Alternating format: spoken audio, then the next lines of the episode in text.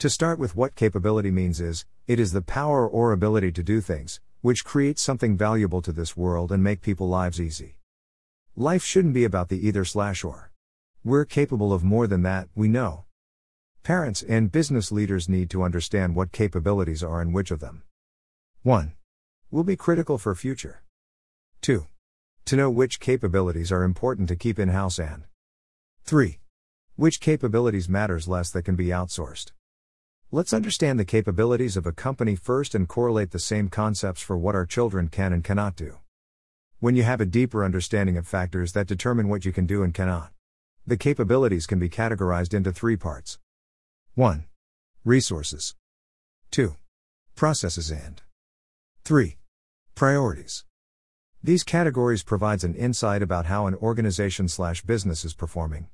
As all these are mutually exclusive.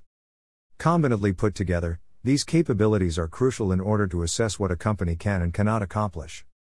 Capability are dynamic and developed over a period of time consistently. No organization starts with a fully developed capability. Resources, the most visible factor among the three capabilities, and often this can be measured. This includes 1. People. 2. Technology.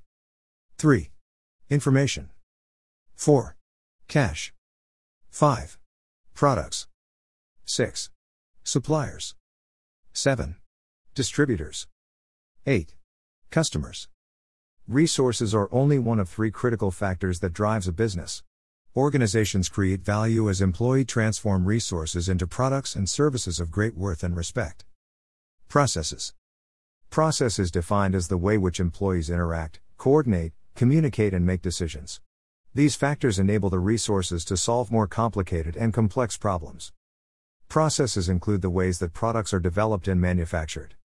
Processes are the methods by which market study, budgeting, employee development, compensation, and resource allocation are accomplished. Unlike resources, which can be measured and oftenly seen, processes can't be reported on company's balance sheet. If a company has strong processes in place, managers have flexibility about which employees they put on which assignments, because the process will work regardless of who performs it. Priorities. The third and the most significant capability is priority. These set of factors defines how a company makes decisions. It can give clear guidance about what a company is destined to invest in and what it will not. Employees at all levels will practice prioritization decisions, what they will focus on today and what they will put at bottom of their list. Managers or supervisors can't be present to observe slash review every decision, as the organization and its business gets bigger. The large and more complex the organization becomes, it is more important for management officers to make ensure that employees prioritize decisions that are consistent and in line with the strategic direction and business model of their company. This one directly means that the successful senior managers need to spend good amount of time in communicating and explaining clear, consistent priorities that are broadly understood throughout the organization. Over a period of time and years of practice, companies' priorities must be in sync with how the company makes money. If the company has to survive and sustain, employees must prioritize those decisions that support the company's strategy and model. Otherwise, the decisions they make will be in conflict with the foundation of their business. Now let us look our children's capabilities through the lenses we have used to assess capabilities of organizations. Resources of a child. A. Finance support through his slash her parents or earned by them. B. Materials academic tools like books, pencils, notepads, erasers, computer slash indoor and outdoor gaming equipments and outfits. C. Their time and energy. D. Their knowledge, talents, relationships, and learning from the past. Processes for a child. A. Their activities with the above said resources they have. B. To accomplish and create new things for himself. C. Way they think and how asks insightful questions. D. Problem solving ability how slash why and whether. E. Way they behave and work with others. Differences between resources and processes. Resources 1. Children majorly spend their time in kindergartens and schools too. They get the exposure of listening and observing what their teachers are teaching them. 3.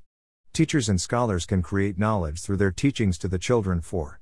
The child which absorbs and understands the knowledge through this becomes resource for him. 5. He might use this resource, the knowledge, to get marks in an exam, which can be measured by much information he has acquired. 6. but this doesn't necessarily mean he has acquired abilities to create new knowledge. Processes. If he slash she were able to take the information they have absorbed in their class and use it to say create an 1. Application for a mobile slash tablet app. 2. Coding a new software or 3. Conduct their own scientific experiment that capability is process. Priorities for a child. Priorities govern how a child will make decisions in their life, which things in their mind and life they will keep in the top of the list and in which they will have no interest slash ignore in doing and keep procrastinating. To understand how resources slash processes and priorities work together. Let us continue the illustration of a child developing an app for tablet or a PC. Understanding how resources, processes, and priorities work together if a child has a computer on which to program and knowledge of how to develop a software program for a tablet, they have resourced the way in which they pull these resources together to create something innovative, something that they haven't been taught clearly how to do, to learn as they go along. These are their processes that desire they have to spend their precious free time creating the software, the problem they care about enough to solve something, the idea of creating something new, or the fact that they care that their parents, teachers, and friends will get impressed. These factors which are leading them to do are their priorities. In simple, resources are what people uses to do things. Processes are how people does things. Priorities are why people do it. This short write up is my understanding of the concepts briefed in Clayton Christensen's How Will You Measure Your Life? Thanks for reading. Take care. Be safe, be healthy. Hashtag KnowledgeBex.